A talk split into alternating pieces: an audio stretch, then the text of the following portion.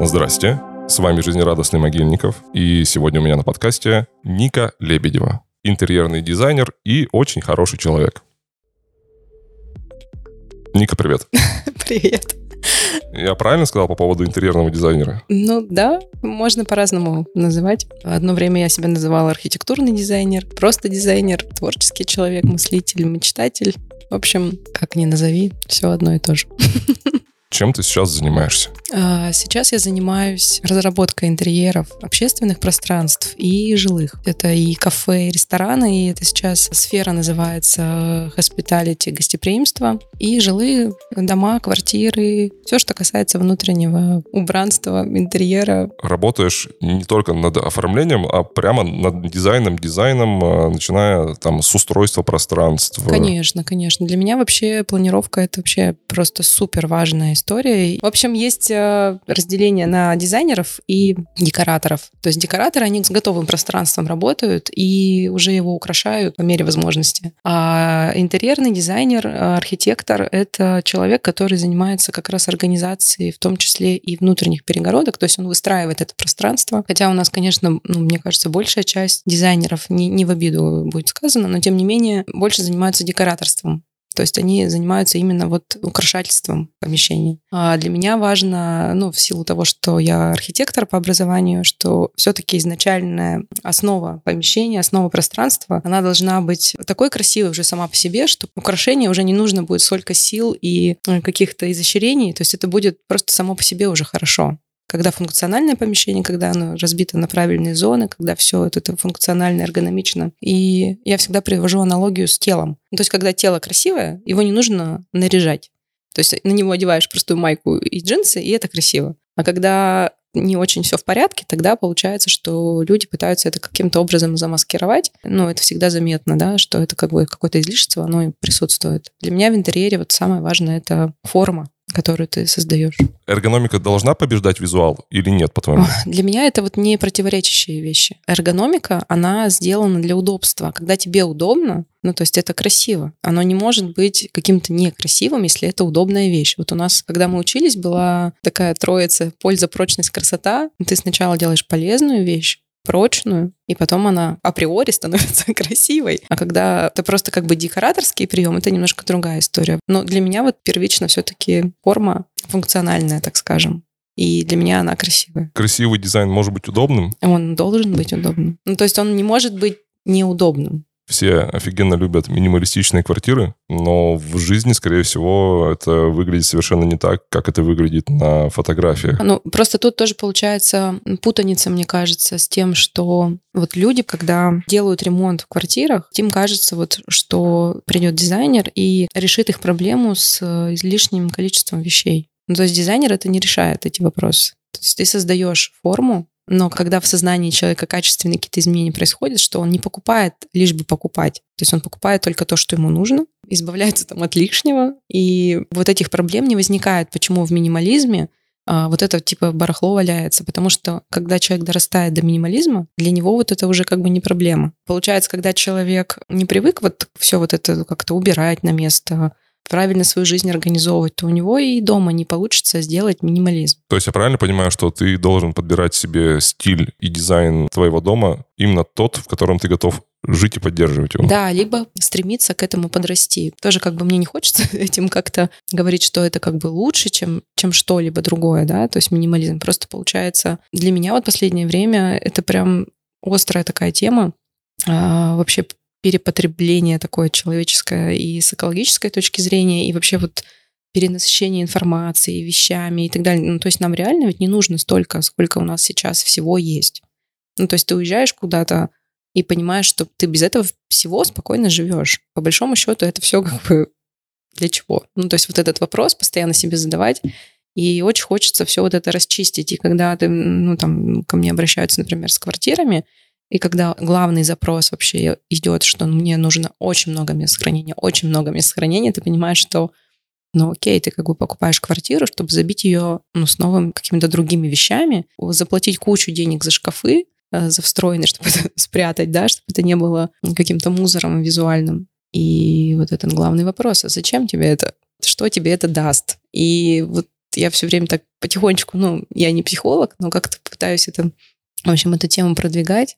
Люди, которые стремятся что-то изменить в своей жизни, потому что интерьер, он очень сильно влияет. Ну, то есть где ты живешь, вообще что ты видишь каждый день, это влияет на твои выборы вообще ежедневные. И когда люди хотят что-то изменить, и они как бы открыты к этому, тогда ну, можно достучаться. Иногда получается, что нет, просто, ну да, мы делаем кучу мест хранения и все. Вот как ты думаешь, сейчас люди больше приходят на просто красивые картинки, которые ты делаешь, ну, потому что у тебя дизайн действительно красивый, с моей субъективной точки зрения, либо они приходят вот на твою философию по отношению к твоей работе? Я думаю, что все-таки приходят больше на визуал и на некий показатель реализованности что эти проекты, они действительно доходят до финала, куда-то там не пропадают. Как в режиме реального времени ты видишь, что как бы действительно процесс идет, там все как бы подконтрольно и так далее. Подумаю, что все-таки на визуал. Потому что как бы только в общении уже с заказчиками я начинаю уже как-то так потихонечку прощупывать, и то это не со всеми получается разговаривать, не со всеми получается как-то предлагать я это всегда как вызов даже воспринимаю, если, например, какой-то заказчик, который совершенно другой человек и какой-то внутренней душевной организации, для меня это ну, всегда такое расширение. Не то, что я все знаю, а скорее я как бы учусь тоже у своих клиентов разным подходам там, к жизни, например. Вот сейчас у меня ребята из IT-сферы тоже очень интересные и по-другому совсем как будто бы мыслят. Ты сказала, что увидят завершенные проекты. Бывают незавершенные проекты? Конечно, бывают. И одно время еще у меня, когда была студия «Лаборатория 22», в связи с тем, что была большая текучка тоже работы, много было проектов одновременно, и не все доходили до финала, или там мы просто не доводили что-то. То есть у людей могли закончиться деньги, они могли переехать. Что-то происходило там, не знаю, разводились, например, или еще что-то. И то есть ты проект, который ты вел, не финалишь. У тебя нет завершенной картинки ты не можешь его сфотографировать. Может быть, люди там отказываются от фотографий, так тоже может быть. И это частая проблема, что проект не доходит до конца? Ну, сейчас у меня не часто эта проблема, ну, но а она... В, в индустрии? Вообще, да, да. Но бывает, что с дизайнером не складываются отношения, а, что-то затягивается, там люди, например, э, не дожидаются окончания и заезжают уже, то есть это сложнее там организовать какую-то съемку, еще что-то. И поэтому для дизайнера вообще это же ну, твоя визитная карточка, а как раз-таки завершенный проект. То есть к тебе по завершенным проектам, по этим фотографиям, тебе приходят новые заказчики. Не всегда есть возможность сфотографировать. Я сейчас, конечно, и в договоре прописываю, вроде бы мы там на берегу все это обсуждаем, но в процессе бывает такое, что люди, например, говорят, а мы не хотим это никому показывать. В целом я их прекрасно понимаю потому что это личное, и когда ты создаешь свой дом, ты как бы не хочешь его никому показывать, только близким, например, друзьям. Кто-то, наоборот, для него это как показатель статусности тоже, если, например, ну, где-то в журнале тебя напечатают. Поэтому, да, это достаточно часто. И меняют дизайнеров иногда на объекте. Я сколько раз приходила за, ну, как бы следом, за, например, за каким-то дизайнером, с которым не сложились отношения. Не знаю, сколько процентов, например, с моим, например, участием, что люди потом переделывают. Я не слышала, но вполне возможно тоже, что как бы не складываются просто отношения чисто человеческие. Как бы люди как-то расходятся и дальше уже продолжают. Все равно же нужно доделать. Даже не представляю, насколько много всяких факторов вот именно в интерьерном дизайне, где что-то может пойти не так. Да. Я позавчера смотрел у тебя Инстаграм, и там была история про стену, которую вы планировали, чтобы она была белой, а она стала желтой. Там плиточка кафельная. И у нас, понимаешь, что нам перекрасить, ну, по факту, это не такие большие... Ну, ты поняла. со шрифтами. А вот тут, когда у тебя уже какой-то сформированный дизайн, и мы с заказчиком решили поменять цвет стены, я просто понимаю, что вокруг, наверное, этой стены было выстроено там половина пространства. Ну, нет. Когда какие-то критичные моменты, Тут, конечно, включается, в общем-то, адекватность всех, и ты до этой адекватности пытаешься достучаться каждому участнику процесса, потому что там же помимо заказчика и дизайнера есть еще строитель, есть еще подрядчики, и это тоже очень важные люди, которые вносят свои корректировки, поэтому перекрасить стену там не было такого, что мы ее сначала сделали белой, а потом перекрасили. Там а, вообще вот с этой квартирой немножко другая история. Может быть, это по сторис не было очень понятно. Изначально, когда заказчица обратилась, она мне сказала, что я очень люблю, как ты с цветами работаешь, с цветом. Как бы сделаем все цветное. Я говорю, ты знаешь, а я тебя вижу вообще, что мы делаем все светлое и оставляем место для твоей вот личности, для твоего характера и какого-то проявления уже вот на белом фоне. То есть это будет холст, а ты уже будешь своими там как раз вот коллекцией живописи, то есть там человек собирает, вот, ну, коллекционирует какую-то красоту, ты, говорю, сможешь уже привнести свою как раз индивидуальность в этот угу. интерьер. Вы на начальном этапе мы не хотели делать, сразу продумывать, где у нас что будет, потому что там активная и яркая семья. И я говорю, я вижу вот вашу квартиру так.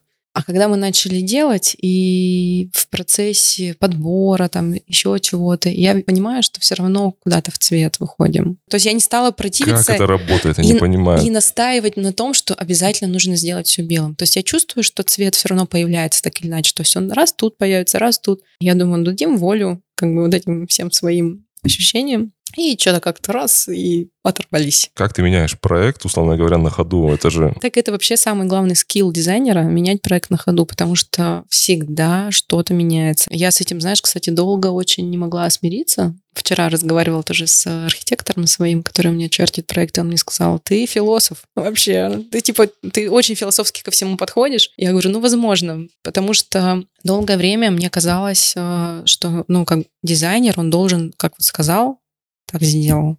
Ну, то есть вообще не менять свою точку зрения.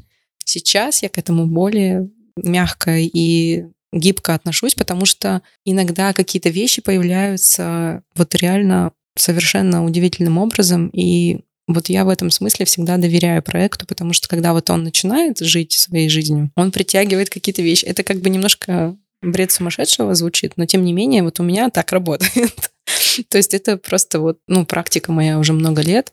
Когда ты отпускаешь вот этот, ну, страх, что все будет не, не по проекту, а наоборот, такое как любопытство оставляешь, что, ну, посмотрим, а почему бы и нет, если что-то раз меняется, потому что бывает, снимают с производства какие-то материалы, тебе нужно их заменить. Вот у нас недавно был тоже на объекте. Мы очень красиво нашли панно в детскую в связи с вот с этой ситуацией политической. Просто перестал отгруз... отгружать, да, в Россию. И никак их не привезти. Ну, то есть, наверное, можно, но как-то очень сложно все. И мы сначала грустили, а потом я говорю, давайте поищем. Ну, что-нибудь поищем, правда.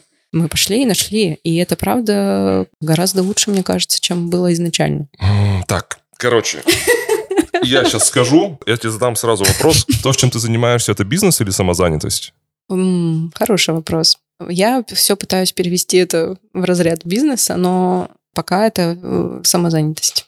Потому что человек, который относится к своей работе как к бизнесу, вот тем, про что мы сейчас с тобой разговариваем, заниматься не будет никогда в этой жизни. Какая у тебя вовлеченность в проект вообще, когда ты его ведешь? А, Большая, большая вовлеченность. Ну, я сейчас э, отдала на аутсорс, и это тоже было для меня крайне сложно сделать, потому что я такой человек, сделай все сам. У меня сейчас есть отдельно чертежники, есть комплектатор, есть менеджер проектов. Но ты всех контролируешь. А, нет, не то, что я всех контролирую, просто вот недавно тоже обсуждала это как раз а, со своей подругой. И она говорит, что у тебя на выходе уникальность. И, типа ты не можешь ее масштабировать, свою уникальность. Какой-то режим другой совершенно работы, такой больше как художник, а не как какая-то работа, что ты просто работаешь и просто бездумно делаешь. И для меня это, с одной стороны, бесконечный кайф, потому что, ну, ты постоянно что-то новое, я постоянно себе повышаю какие-то планки внутренние, то есть у меня это не то, что какая-то наработанная схема интерьеров, которую я, значит, как бы выработала, и она у меня как-то работает. И, то есть мне постоянно хочется улучшать. Постоянно себе сама как бы задаю вот эту планку, что следующий проект будет сто процентов лучше. Следующий проект будет еще лучше. Для меня, ну, невозможно просто по-другому. Я смотрю на то, как люди делают, и понимаю, что да, это бизнес у них, они как бы сильно не заморачиваются, наверное, с этим. Не умею так пока. Может быть, научусь. Ты очень сильно вовлечена во все проекты. Да. Сколько ты ведешь проектов сейчас параллельно? Но они, конечно же, все на разных стадиях, а, но точно не меньше десяти. Сколько среднее время жизни проекта? Да по-разному. Тут тоже от проекта зависит. Ну, в среднем. Ну, ну в среднем да, от полугода до года. Ты же понимаешь, что твой ресурс, он ограничен. Да, да, понимаю. Я вообще с этим э, работаю очень плотно сейчас. Ну, вообще вот последние два года, наверное, с пандемии, когда э, лаборатория наша распалась, студия, и я сначала ушла во фриланс вообще, а потом началась пандемия, ко мне стали поступать заказы новые, и я понимаю, что я в одного вообще не вывезу это все. Мне нужно людей. И я начала вот как бы создавать какую-то команду. Тоже в процессе этому всему училась, потому что я ни разу не управляла людьми, ни разу никому ничего не делегировала. То есть у меня такой человек-оркестр, то есть я делаю все сама от сайта до, до всех этих концепций. И у меня как бы с этим никогда не было проблем, потому что мне все это легко дается. Ну, то есть я не знаю, как бы я не, ну, не, у меня это не страдание какое-то для меня. Ты на меня сейчас так смотришь, что Мне просто... кажется, где-то ты это а, врешь где-то. Ну что значит все это, все это просто рассказываешь? Нет, я имею в виду, что идеи у меня всегда куча, э, придумать, там, не знаю, позвонить и так далее. Ну, то есть я это все прекрасно понимаю, и тут как бы самый главный затык — это время. Потому что сейчас у меня есть ребенок, семья и... А, ребенок еще есть. да?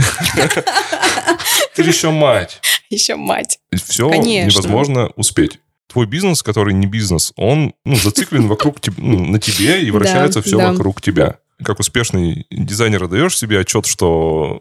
Но я не, не Что считаю себя происходит? успешным дизайнером, Ну, во-первых. хорошо, ладно. Вот, ну, Неуспешный дизайнер. Ты как неуспешный дизайнер, ты себе отдаешь вообще отчет, что это типа Да. все завязано на Да, тебе. я даю себе этом отчет и работаю над этим. И перестала себя корить, что у меня не получается это с первого раза. Я себя тут анализировала и рефлексировала на эту тему, что было два года назад и что сейчас. То есть это уже прогресс очень большой для меня в этой сфере, что я уже как-то могу себя немножко отделить и уехать, как ты говоришь, на пять дней, ничего не рухнуло, как бы все работало, все что-то происходило, делалось, проекты все делались. Я приехала, и, даже я удивилась, что у меня даже там не 500 сообщений было, просто там несколько чатов активных, и все. И все, в принципе, решается.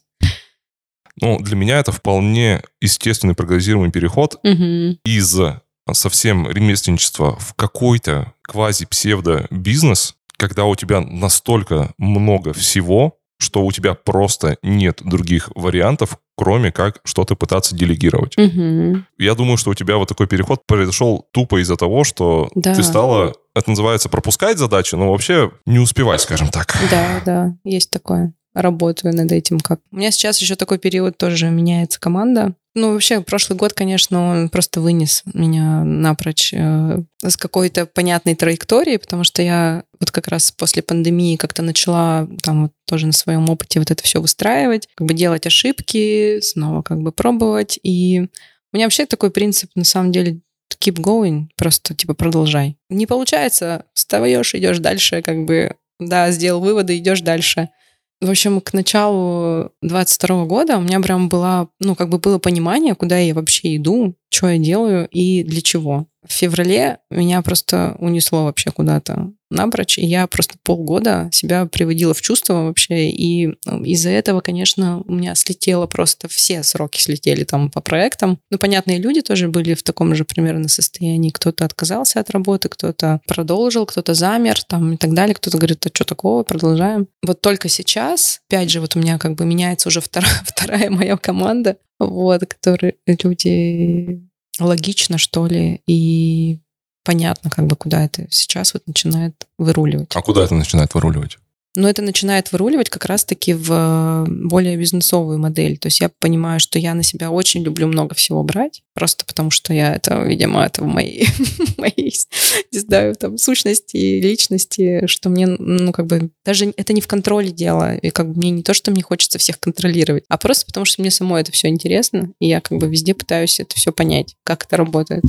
Вот. А сейчас у меня на другой, в общем, вектор, и я хочу классных брать ребят, и заниматься только тем, что я действительно классно делаю, это разрабатывать концепции, идеи, а доработку уже этих идей, как раз-таки ведение, возможно, это будет уже просто другие люди будут делать. То есть ты созрела? Да, Логично дошла да, вот до да. этого Но вывода. я наделала кучу ошибок э, и факапов, и там, как ты говоришь, пропускание дел и так далее. Да, это как бы все это есть, но я это не отрицаю и не пытаюсь как бы казаться там кем-то другим. Вот это мой такой путь, вот он такой. Пока человек органически не пройдет Конечно. Особенно вот ремесленно ориентированный человек вот не пройдет вот этот путь сам на себе, Мгм. и пока он не поймет, что встанет прямо перед выбором, либо я просто остаюсь ремесленником, что тоже нормально, Что тоже нормально. и что тоже хорошо. И не факт, что он будет меньше зарабатывать денег, кстати. Да.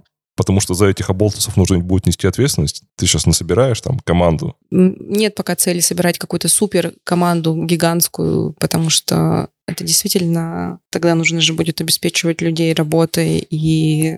И надо будет есть постоянно заказы. Да, да, и брать просто все подряд. И, в общем, это хороший на самом деле вопрос. Я просто каждый день практически сажусь и там выписываю себе какие-то вещи и там ну, постоянно про это думаю, как это сделать. Сейчас вот у меня тоже обучение как раз про управление дизайн-студией, потому что я понимаю, у меня не хватает просто скиллов и вообще каких-то навыков, как это делать. Я недавно проходила какой-то на Яндекс, по-моему, практикум. У них есть э, про управление командами. Я прошла просто бесплатный модуль. Угу. Я просто в конце этого модуля села и, и просто и мне как бы хотелось плакать от того, что я не прочитала это раньше. Хотя, с другой стороны, вот до того, как у меня появился ребенок, и когда я была в положении, я ходила и читала кучу книг. Как воспитывать детей, там, как за ними следить. Когда он родился, я как будто этого ничего не читала. То есть это как бы вся эта информация, она куда-то испарилась из головы, и ты как будто все на своем только опыте это все и понимаешь. То есть ты потом уже задним числом понимаешь, что тебе же говорили вот это, это, это. А ты это вообще не слышал как будто бы. Знание без практики ничего да, не значит. Да, и вот сейчас я понимаю, что у меня есть некий опыт вот этих двух-трех лет, когда я работаю как руководитель студии. У меня уже есть конкретный запрос, который я хочу решить. Если бы я просто пришла и сказала бы, я хочу быть руководителем, объясните мне, расскажите, наверное, бы это был какой-то другой путь. Я не знаю, как это было бы, но тем не менее сейчас на практике я понимаю, как бы где вот эти вот провалы у меня происходят. Вот, и мне сейчас э, проще, так скажем, что ли. А как вот ты сама сейчас видишь дизайнерскую студию именно как студию, mm-hmm. именно как что-то уже более-менее похожее на бизнес, но все равно ты в этом бизнесе присутствуешь? Каким образом ты видишь вот структуру такой студии? Ну, я понимаю, что мне очень нужны еще дизайнеры. То есть не только исполнители, которые будут по моим, не знаю, там, придумкам, там, рисовать чертежи, делать, э, прорабатывать там сметы, мне очень хочется, и у меня вот какой-то образ в голове, какая-то есть команда единомышленников и дизайнеров, творческих людей, которые придумывают идеи, потому что идея, на самом деле, она как раз вот формируется в обсуждении. И когда ты сам с собой как бы это обсуждаешь, эту идею, она все равно немножко, ну, как бы мозг же у нас, он так обманывает нас. И ты как бы себя сам убеждаешь, что твоя идея, она в целом неплоха. Ну, или хочешь себя в этом убедить, или там как бы время просто на это тратишь. Когда вот даже мы с Леной работали, например, и есть два человека уже, которые участвуют в обсуждении, это совершенно другой качественный уровень. И вот мне не хватает таких людей сейчас, которые бы тоже могли как бы генерировать что-то, какие-то мысли, прорабатывать их. В общем, я верю почему-то, что они найдутся, эти люди. А ты сама сможешь отдавать? Ну, я готова к этому уже. Мне хочется взаимодействия какого-то. Когда начинала самостоятельно, мне очень хотелось ну, утвердиться в как бы самой себе, что я могу сама все сделать что я самостоятельная вообще личность, самостоятельный дизайнер, ну, как-то, что ты можешь, в принципе, без помощи кого-либо вообще весь продукт сделать сам. Мне это было важно, я это, в принципе, получила много, на многих проектах. И, ну, и практически все проекты, которые мы делали, ну, мы называют как, как раз вот людей, которые мне помогали, получается, что они не участвовали в разработке идей, они делали чисто вот какие-то конкретные вещи, уже узкоспециализированные. Хотя все равно без них это было бы гораздо сложнее все сделать, и, возможно, это было бы просто по-другому со светодизайнерами тоже очень тесно мы сейчас работаем, там с Петей Стабровским, с Антоном Авериным. И тоже они привносят какую-то вот свою мысль, идею, и это тоже как коллаборация уже получается. Поэтому я вот вижу, что есть э, несколько человек, которые выполняют какие-то конкретные задачи, например, там составляют сметы, а, ведут вот этот project менеджер мой личный помощник мне еще нужен. И вот еще какие-то несколько, может быть, дизайнеров, которые могут придумывать концепции, как бы их дорабатывать, обсуждать. Вот это прямо вот мне хочется на самом деле какие-то амбициозные, какие-то у меня в голове, короче, цели. Мне хочется делать классные проекты, как бы мирового уровня, не просто там на уровне Перми, потому что я понимаю прекрасно, что там в Москве, хотя сейчас у меня два проекта в Москве, тем не менее, все равно просто из-за производственных мощностей вот этих, э, что у меня нет э, такого количества там людей, которые могут проработать эти идеи более досконально, они все равно получаются менее яркими и объемными, что ли, вот эти проекты когда ты видишь этот уровень проработки, я просто у Славы Балбека училась, а у Йовы Ягер, ну, это украинские дизайнеры. Разные две организации, но тем не менее, когда ты понимаешь, что там у Балбек Бюро у них, по-моему, там 70 человек работает. И это совершенно колоссальная структура, где там в каждом проекте какой-то менеджер свой и так далее. И я понимаю, что я не уверена, что я хочу вот именно к такому прийти, большой такой структуре. Но тем не менее, когда есть эм, какая-то проектная команда, которая типа, ого-го, возьмем сейчас проект, сделаем. И, ну и как бы вот распределение какое-то должно быть более четкое. Я сейчас понимаю, как ставить задачи, например, людям. То есть для меня это тоже было открытием до недавнего времени. Мне казалось, что все все сами понимают, на самом деле нет. То есть тебе нужно максимально точно рассказать, что ты хочешь, максимально точно обозначить, когда ты это хочешь, чтобы у всех было, ну, как бы четкое понимание, еще переспросить на самом-то деле, как ты понял, что я хочу от тебя. Посмотрим. Я в предвкушении, на самом деле. Ты не самый, наверное, дешевый дизайнер. У тебя же достаточно ограниченная целевая аудитория. Вообще, ценообразование интересная очень тоже вещь. Недавно тоже с заказчиком разговаривали на, на вот этот счет, что он говорит, я сравнивал, ну, то есть я пришел к тебе там осознанно и сравнивал э, с несколькими студиями, сравнив несколько, как бы самый дорогой проект получился, но тем не менее я, я знаю, что я, обратившись к тебе, дойду до финала, мы уложимся в то, что я тебе обозначил, в какую-то смету, и это будет классно. Вот как бы это его слова. Интересный был разговор с, со знакомой девушкой, которая считала у нас тоже проект, а, и показалось дорого, она обратилась в другую студию, потом просто делилась со мной, как вот они работают, и для меня это тоже стало так удивительно. Она говорит, вот мы там провели 4 часа, там, не знаю, обсуждали там какие-то розетки, ну, что-то какие-то там расположения приборов. Я говорю, а зачем тебе это? Для чего тогда тебе дизайнер, если ты это делаешь сама?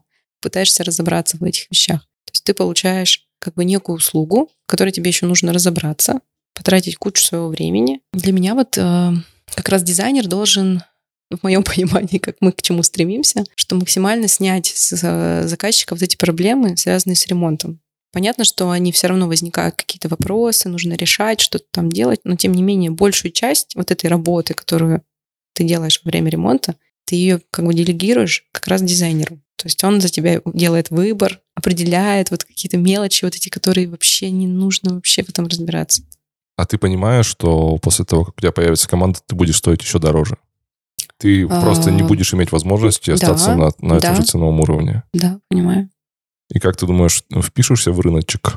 Ценность э, моих услуг, она действительно в уникальном, ну, назовем это так, раз уже это слышала много раз свой адрес, какой-то продукт на выходе, не повторяющийся, и для меня это вообще табу а, брать какой-то референс и переносить его в проект. То есть для меня важно вдохновиться чем-то, но переработать это один в один — это просто для меня запрет. И я так работаю. Для меня вот это важно. Для кого это не важно, они могут идти действительно делать какие-то ремонты и дизайны попроще или какие-то заимствованные дизайны в другом месте.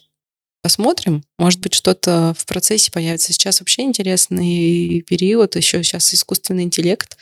И это тоже интересная очень штука, потому что недавно читала как раз, что скоро планировочное решение будет создаваться там за несколько секунд в идеальном для тебя решении, как бы для, твоей, для твоего жилья и так далее. Квартирография. Ну. Да. Ну что это просто не будет какой-то сложной частью Пожалуйста, застройщики, отдайте Вообще, это все туда. Сто процентов. Непонятно на самом деле, как будто бы э, какие-то люди из прошлого проектируют современные квартиры, но это отдельная тема. То есть мы тебя сейчас поймали в тот момент, когда ты будешь пытаться переходить. Не факт, кстати, что перейдешь. Да, не факт. Я это тоже принимаю, на самом деле, что в процессе, возможно, поменяется. Ты же понял уже, что я философ. Да, да, да. Потому что мне такое еще подозрение, что подобрать еще людей, которые готовы вот в таком работать, это, во-первых, кадры не самые простые. Во-вторых, скорее всего, они еще не самые дешевые, наверное. А скорее всего, я подозреваю, что их даже, в принципе-то, и не найти. Их надо воспитывать. А это и год, и два, и три. Потому что количество компетенций, которые там нужно насобирать, ну, оно куда-то стремящееся к бесконечности. Дизайн помещений интерьеров — это такая мультидисциплинарная скажем, Мне кажется, это главное разочарование людей, которые считают, что дизайн — это как, ну, что-то прямо красивое, такое, знаешь, воздушное, что-то ты там ходишь, выбираешь цвета. На самом деле это очень одна из самых, мне кажется, сложных работ, потому что ты действительно очень много в себе должен совмещать, просто кучу всего, чтобы сделать что-то классное. Ну, ну правда, то есть и помимо знаний там всех э, ну, нормы, как бы это само собой, материалы нужно знать, ну, то есть понимать вообще, как бы, что на рынке, э, быть в понимание в цене вообще, как бы, что сколько стоит, а, понимать, как это можно сделать, кто это может сделать. Это вообще реализация, это, это просто отдельный, мне кажется, может быть вуз, именно как реализовывать проекты, потому что придумывать можно бесконечно ну, как бы классно, и у меня ребенок иногда говорит, сделай вот это по моему проекту, и придумывает там какие-то свои идеи. А как это реализовать, это просто... Ты иди еще говори, ты иди вот. еще согласуй. Да. Ну, то есть... И с рабочими нужно как, бы какой-то общий найти там язык. Вот. Я, у меня, знаешь, есть такая шутка, что найти отделочников, короче, сложнее, чем найти себе жену. Да. И по ходу дела я, ну, как бы для меня жену было легче найти, чем отделочника. Но это тоже э, сфера сейчас, слава богу, появляются очень классные ребята. Они, конечно, тоже не дешевые, но и это понятно, почему. Боль, страдания. Желание в, общем, в общем, желание сделать красиво. Да. К сожалению или к радости, работаешь э, на целевую аудиторию, будем честны, трезво оценивать. Ты хочешь в процентах э, посчитать, сколько моя аудитория? Ну, по моему мнению, мне кажется, процентов два три населения этого города. Даже не то, что города, а вообще в принципе. У меня, кстати, одно время я думала вообще отказаться от э, жилых, кварти... ну, жилых интерьеров и заняться только общественными. Это следующий вопрос. Есть два типа объектов, с которыми вы работаете. И если в квартирах вложения в интерьер никак не отбиваются, скорее всего, потому что ну, ремонт ты не продашь по той стоимости, да. по которой ты сделал, то в коммерческих пространствах... Это, это архиважно. Насколько вообще важно общественным пространством, коммерческим общественным пространством иметь хороший дизайн и насколько... Ой, давай поговорим об этом. И насколько, и насколько это вообще окупается. окупается. Это супер важная тема. Я даже думала вообще сделать какой-то вебинар на эту тему или сделать какую-то раздаточную информацию для будущих рестораторов, потому что для меня дизайн супер важен. Но... Это может быть твое когнитивное искажение. Да, это раз. А во-вторых, что мы понимаем под словом дизайн? Для меня дизайн — это продуманная концепция и реализованная том бюджете, в котором, в общем-то, тебе нужно это реализовать. Это не обязательно должно быть супер дорого. Но чтобы придумать не супер дорого, но классно, тебе нужен дизайнер. То есть тут получается, э, люди совершают ошибку, что они думают, у нас будет недорогой ремонт, мы сделаем все сами. Нет, вообще ни разу. Классный дизайн, он не обязательно должен быть там из золота и каких-то дорогих материалов. Он просто делает гораздо круче вообще все. Так вот, дизайн для общественных мест, он супер важен по двум причинам. Во-первых, ты можешь этим увеличить посадку. Очень мало рестораторов, которые могут это сделать действительно сами, своими силами. Есть, конечно, наверное, не так много их, но тем не менее есть такие умельцы, которые тоже, наверное, все сам. И в целом у них есть там насмотренность и так далее. Для меня вот, например, там Аля Тютикова один из таких людей, который может вообще сам все, в принципе, сделать. Я правильно понимаю, что дизайн влияет на доходность квадратного метра абсолютно, в ресторане? Абсолютно, абсолютно. Вот опять же, дизайн дизайну рознь. Есть же разные тоже экономические модели ресторанов. То есть есть масс-маркет, там одна задача. Есть э, средний какой-то класс и есть люкс.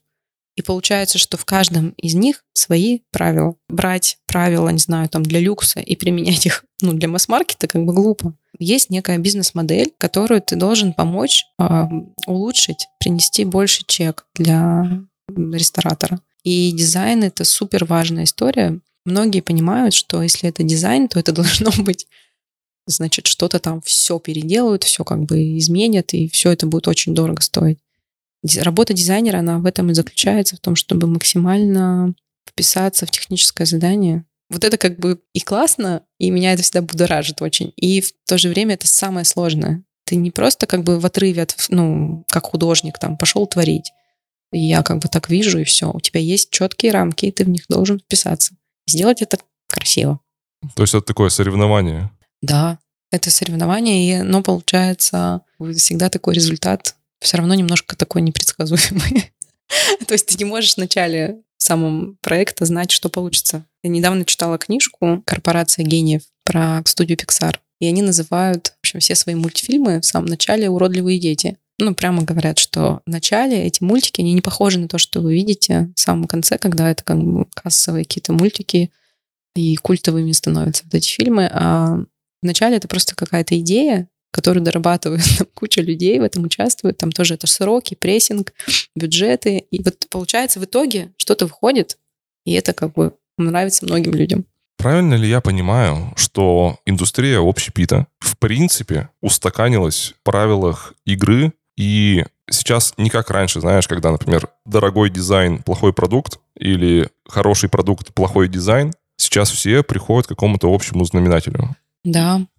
То есть сейчас появляется какой-то стандарт. Да, но оно еще тоже формируется, но мне кажется, уже есть вот эта насмотренность у людей и некое ожидание от э, того, что ты получишь и сколько ты за это заплатишь. И когда твой чек, да, который ты оплачиваешь в итоге посещения э, какого-то заведения, он меньше, чем эмоции, которые ты получил, у тебя вот этот происходит вау.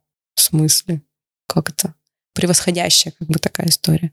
Бывает, что ты такой, ну да, как бы все, все в соответствии. Там, ну, сколько поел, примерно так и понимал, как бы, что вот так и будет. А когда происходит наоборот, когда тебе выкатили чек, а у тебя сервиса не было, еда была невкусная, тут неудобно, тут, не знаю, стул твердый, тут что-то, тут как бы в глаз светит какой-то светильник, и все, все не то.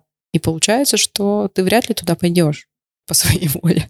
Возможно, тебя кто-то туда позовет, но тем не менее, хотя вот тоже я раньше просто говорила, что самое главное это продукт и сервис. Сейчас я поним... ну, сейчас я немножко изменила тоже свою точку зрения, потому что я понимаю, сейчас люди более требовательны к внешнему виду заведений, просто потому что мы живем в эпоху Инстаграма, вот этого всего.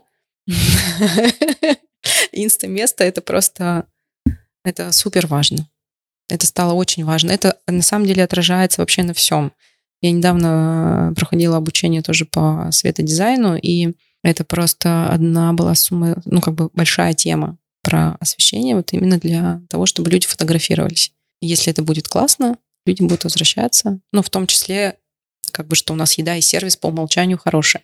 То есть рестораторы сейчас понимают, что хорошо, дизайнерски правильно оформлена дамская комната с большим зеркалом, она дает рекламную, как это, value, да, стоимость да. больше, чем даже какая-нибудь рекламная кампания. Но это дает тебе плюсом, если у тебя уже классная есть еда, какая-то история, концепция, которая действительно тебе созвучна, и ты можешь ее развивать, потому что очень часто бывает, что люди просто видят какой-то хайп вокруг какого-то заведения, думают, а мы откроем сейчас такое же. И нет вот этой какой-то химии, ну, не происходит, потому что не близко, может быть. Может быть, они не до конца поняли, кто их целевая аудитория, там, ну и так далее. Очень много-много факторов. Дизайнер как раз вот помогает же ну, проявить вот этот образ а, человека, который приходит в заведение. Ты как бы в какие-то заведения приходишь, тебе кайфово, в какие-то приходишь, там, что-то так себе.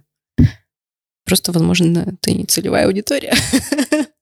Вот, поэтому тут на самом деле важно вот это прорабатывать, и сейчас все больше рестораторов этому уделяют внимание. Есть э, там и проект-менеджеры тоже, и арт-директор, который, да, вот этим занимается, и целая команда, которая потом дальнейший вот этот образ э, пространства и вообще причастности, вот комьюнити какой-то вокруг от этого места, это все, ну, мне кажется, в стадии развития пока. Не могу сказать, что это прям как-то устаканилось.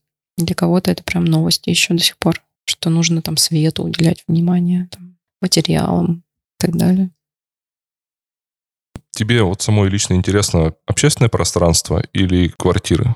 Это вообще моя главная дилемма по жизни, потому что мне интересно все. А, очень интересно. Общественное пространство как раз э, здесь э, есть возможность почудить, сделать что-то неожиданное и какое-то прикольное. Всегда это сжатые сроки, всегда это такая прям коллаборация тоже с кучей народу, все это как бы куча подрядчиков, там ты как дирижер так все разруливаешь. А с жилыми все более размеренно все равно. Это другие темпы и другая глубина отношений все равно. То есть это более человеческие какие-то. Ну, конечно. Э, Ты входишь в жизнь людей, ты знаешь, где они будут ходить в туалет. Они уже понимают, что прибыли они с этого не получат. Ну нет, тут э, тоже на начальном этапе я всегда спрашиваю, как бы, какие ожидания, потому что в целом можно же сходить на консультацию к дизайнеру и вообще посмотреть, как бы, а на, на что у тебя хватит вообще денег, и нужно ли тебе вообще это делать. Потому что я вот склоняюсь к тому, что большей части людей вообще не нужно это делать. Сделайте спокойно ремонт, который вы хотите, и не парьтесь вообще. Слушай, а вот у меня есть такое предположение, скажи, а оно будет справедливым или нет, что вот, например, клиенты, с которыми ты общаешься по дизайну домов, это женщины, а по дизайну общественных помещений и пространств это мужчины? А, да, рестораторов, конечно, больше мужчин. Ну да, кстати, наверное, так и есть. Просто э, у меня есть заказчики и мужчины, когда заказывают там жилые интерьеры. Ну, Но, не без исключений, подожди. Естественно, да. И семьи, когда э, муж, например, больше руководит этим процессом и участвует в нем, а жена доверяет. Вот. А, но да, ты прав, что все-таки в жилых интерьерах это все-таки больше женская аудитория, а в общественных пространствах, да, мужчин больше. То есть, по факту, ты сейчас как бы не можешь определиться, с кем тебе... Ну, можно таким образом поставить вопрос. Да нет, тут вообще не, не в людях дело. Мне вообще просто всегда все интересно. Я бы, наверное, все время что-то придумывала. И говорю, мне очень повезло, что я еще этим зарабатываю, потому что мне просто это нравится. И мне, кстати, вот очень сложно, если мы начинаем какую-то работу, и у меня уже пошла идея, а потом, например, что-то не складывается, там, ну, не знаю, отказались от проекта, передумали, или там подождем. А у меня уже процесс пошел, и, э, в общем, очень сложно от этой идеи потом бывает избавиться. Ты готова сделать скидку, если, например, проект вот, вот, вот он срезается, Да. они говорят, что вот, Готова? ребят, поговорим про деньги? Вообще, и, э, это, кстати, классный тоже э, как-то рычаг, когда мне нравится проект, я могу пойти навстречу, если меня он действительно заинтересует. Дизайн интерьерный, ну и дизайн вообще, в принципе, пространств, это легкие деньги или нет? Нелегкие. Вообще, когда а, люди тоже спрашивают, например, почему такая цена, я расписываю просто ну, по количеству месяцев, который длится обычно проект, и показываем, что на самом-то деле это как бы дофига. И работы, которая предстоит, и сколько ты экономишь денег на том, что ты, например, ошибся в материалах, ошибся там в том, ошибся всем, когда делаешь сам. Цена ошибки просто она перекрывает порой стоимость проекта. А у тебя есть риски? Конечно. Есть, но тоже мы прописываем сейчас э, договором, и все мы люди, бывает, что мы ошибаемся и берем на себя ответственность. По-разному, на самом деле, бывает, что или с заказчиком, или с подрядчиком, ну, то есть от кого, в общем-то, был косяк. Прям жесткий залет у тебя бывали? А, пока нет. Это говорит о том, что ты хорошо работаешь?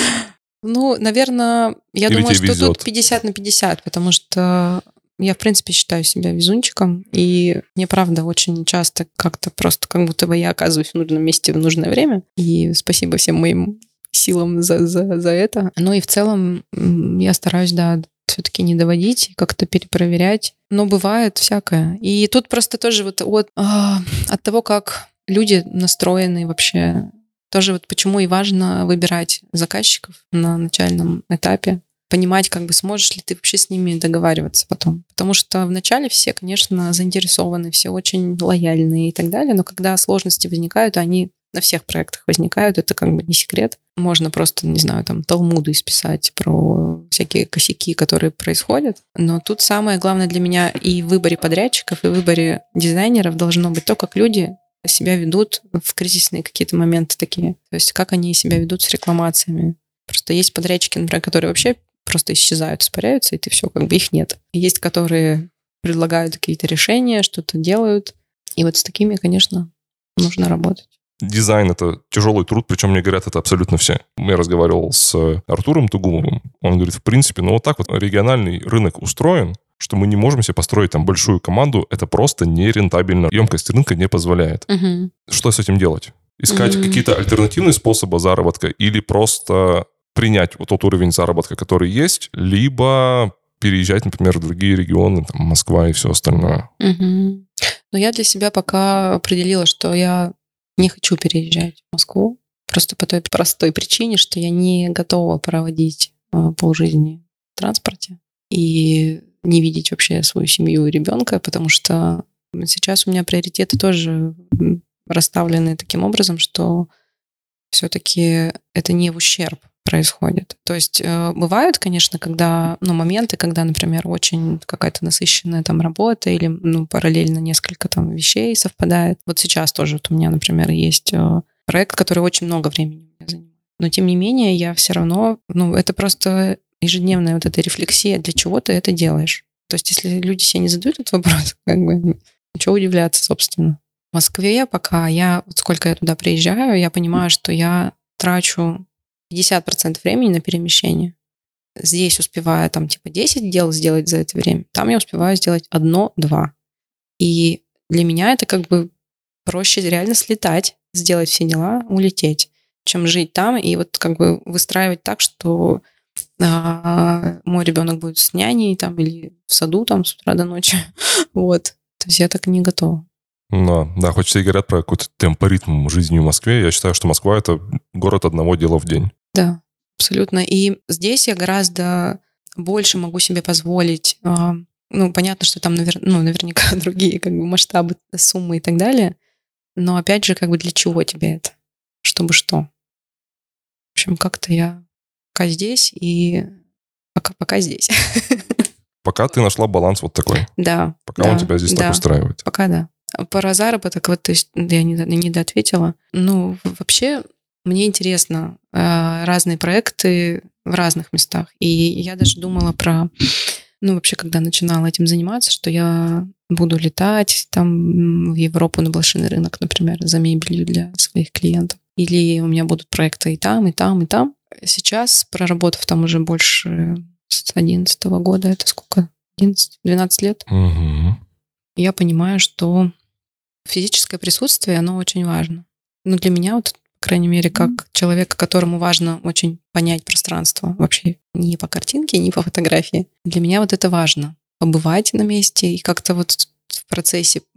Возможно, пока у меня нет такого человека в команде, который бы стал моими глазами, там, руками и так далее, то, возможно, его и не появится, но большая часть вопросов, она решается на месте. То есть, когда ты приходишь на стройку, и ты там можешь просто не писать такие строителям, потом приходишь и говоришь, это сюда, это сюда, и такие, а, все понятно. Ну, то есть вот как бы вот так. Вот. Индустрия ручного управления, вот какого личного присутствия? На самом деле нет. А, я думаю, что, ну и вижу вообще примеры, есть а, дизайнеры, которые могут управлять этим удаленно, и у них получается. Это возможно, просто нужно этому научиться, потому что строители в большинстве своем, они не хотят использовать никакие средства связи, кроме Вайбера. Вот. И, в общем, бывает сложно, да, иногда даже в Телеграме. Вот мы сейчас, в основном у нас все чаты рабочие там. И когда ты говоришь, пишите, пожалуйста, туда вопрос сразу, как вот он возникает, и люди все равно звонят. Или пишут Вайбер. Потому что, блин. Поэтому вот, в общем, настройка вот этой коммуникации, она очень важна. И в общественных вот пространствах для меня важно увидеть какие-то, не знаю, там, рэперные точки, от которых мы будем отстраиваться, и, возможно, мы их просто оставим как есть. Потому что я вообще люблю, ну, когда все по-настоящему. Понятно, что мы используем керамогранит под камень, мы иногда используем ламинат, ПВХ-плитку, но тем не менее, когда вот а, материалы, ну, как бы то, чем кажется, они, они не имитация какая-то, это все равно такое что-то честное, настоящее, и это чувствуется. Вот чтобы кто ни говорил, все равно это важно. Я всегда в таких случаях, когда говорят про ненастоящий материал, я говорю, что бриллианты, которые на сцене или в кино, это все стекло, потому что потому что настоящие бриллианты и камни, они не блестят, к сожалению, как, бижу, как, как, да, как да, бижутерия. Да. Ну вот, да, кому что важно. То есть это же тоже философия отношения к жизни. Всяческие, например, курсы, инфопродукты. Я сама периодически покупаю. Я вообще очень счастлива к тому, что сейчас такое время очень классное. Несмотря на вот это инфо-цыганство, про которое ты говоришь, стало доступным вот эта ну, возможность получить некий опыт других людей. Ну, вот я, у меня не было ни одного курса, который бы сказал, что он бесполезный. Ну, то есть ты всегда что-то для себя можешь найти. Нет, я хотел к этому вернуться с точки зрения дополнительного заработка. буду. Я вообще думаю про это. У меня же был курс одно время. а, Ну, мы провели такой экспресс-курс. Он назывался «Вкусный интерьер». Мы делали его в Гринплазе. Мне очень э, захотелось просто поделиться какими-то практическими вещами, чтобы люди могли сами сделать себе красивый ремонт. Потому что очень было много запросов вот именно в то время, почему у меня вообще и появилась эта идея. Когда люди приходили с классными референсами, я понимаю, что у них понимание того, чего они хотят, у них он есть. Но у них нет просто каких-то вот элементарных вещей в голове как бы относительно эргономики, там, планировки, каких-то мест, куда вот им пойти, посмотреть нормальные материалы. И вот я сделала такой курс. И самое прикольное, что после этого курса три человека стали работать дизайнерами. То есть они и были, в принципе, к этому как бы склонны, так скажем, и у девушки одно профильное образование было, у другой нет, но, но тем не менее они как бы увидели, как можно. Меня уже, да, несколько раз тоже спрашивали, когда снова, когда снова, и, в общем, это было просто тоже у меня до того, как появился Гриша. Возможно, я к этой вернусь истории. Надеюсь, ты найдешь себе человека, который этим займется. Да. Наконец-то. Вот, потому что это, ну, это здорово делиться, и у всех свой просто опыт, и для меня это не про то, что ты прошел курс и стал делать как другой человек. Это про расширение. То есть, что ты, у тебя расширился опыт, у тебя он стал больше, ты на, на- на какие-то вещи стал обращать внимание, на какие-то, может быть, не обращал. Поэтому я сама периодически прохожу всякие курсы дополнительные образования, мне это очень нравится. Вот э, сейчас у нас, понятно, что у нас вот такой контекст. Люди же не перестали строиться. не перестали, и более того, мне кажется, мы вообще все поняли, что жизнь-то она как бы не откладывать ее нельзя откладывать. То есть нужно жить сейчас, и если ты что-то хотел, нужно делать это сейчас, потому что неизвестно, что дальше. Поэтому люди как-то даже активнее, мне кажется, стали. И сначала была небольшая пауза, когда так все зависли и думали, видимо, да, что, что делать вообще, куда-то уезжать или оставаться. А сейчас я вижу, что как-то люди смелее. Даже какие-то вещи ну, как- как-то легче соглашаются на какие-то эксперименты. Скажи, есть ли у российских производителей и материалов, и всего сопутствующего шансы? Да, сто процентов. Очень много уже появилось э, и кастомных мастерских. Понятно, что сейчас э, немножко тоже вот по ценам еще немного перекос все равно. Вот, но в целом, что вообще эта индустрия как-то проснулась. И это классно. И очень много талантливых людей, которые начинают там производство мебели. Мне, кстати, тоже это очень интересно, если что. Вот, э, я не оставляю эту мысль, что я когда-нибудь, это тоже, возможно, появится у меня время свободное, я буду сидеть и придумывать какую-нибудь мебель. Посоветуй что-нибудь из отечественного производителя. Мгм. Мне очень нравится сейчас, ну, тенденция такая, она тоже уже не то чтобы новая, из переработанных материалов. Очень нравится ебурет. М, Как, как, как? Ебурет называется. так, что, что это? Они делают э, мебель из переработанного пластика. Очень классная, Так, визуально просто. А, там есть и стулья, которые могут быть тумбочками, столами. Есть и столы, и, ну, в общем, такие разные небольшие предметы. Вот они очень классные выглядят. По-моему, даже они какие-то награды брали. Деревянная мебель сижу. Мне очень нравится. Тоже у них дизайн интересный, такой рубленые такие. Вот, и простые вроде, ну, ну, по визуалу очень качественно, кажется. А, Не заказывала еще у них. Ну, слежу просто за некоторыми производствами. Есть эм, а, мебель, аксессуары для дома свок. Там через W пишется. Мгм. Роми. Интересные такие вещицы. Там зеркала, например, прикольные. Еще мебельное производство тоже Кулар через Q. Вот они вообще в, произ- на- в Казани. Ну, вообще много всего. Просто вот то, что прям первое вот попалось у меня тут под, под руку. То есть у нас получается, что что-то появляется. появляется, и все равно, я думаю, мы немножко догоняем вот этот процесс.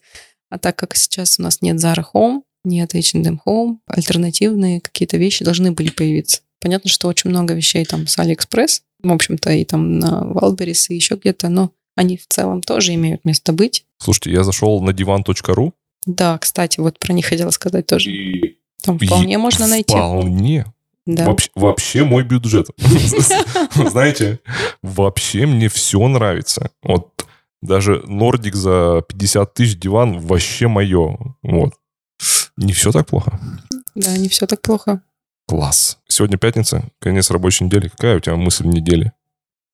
А, с медленных выходных я приехала и уехала туда такая уставшая. Мне казалось, прям все, я так, так устала, так устала. А вернулась с мыслью, что я вообще так-то очень люблю то, что я делаю. И мне кажется, это вообще главный фактор. Делать то, что ты любишь. Ну, серьезно, ну, правда. Ну, по-другому никак. Ну, то есть, ну как? Ну, я не понимаю просто, как, как можно делать что-то, и прям, чтобы это тебе не нравилось. Даже если это приносит какие-то деньги большие. Не знаю. Любовь победит. Любовь победит. Желаю тебе найти уже людей, которые, с которыми ты будешь помогать любви победить. Да. Спасибо. Эту реальность. Спасибо. Спасибо тебе огромное, что пришла ко мне на подкаст. Спасибо за разговор, было классно. Пока-пока. Пока.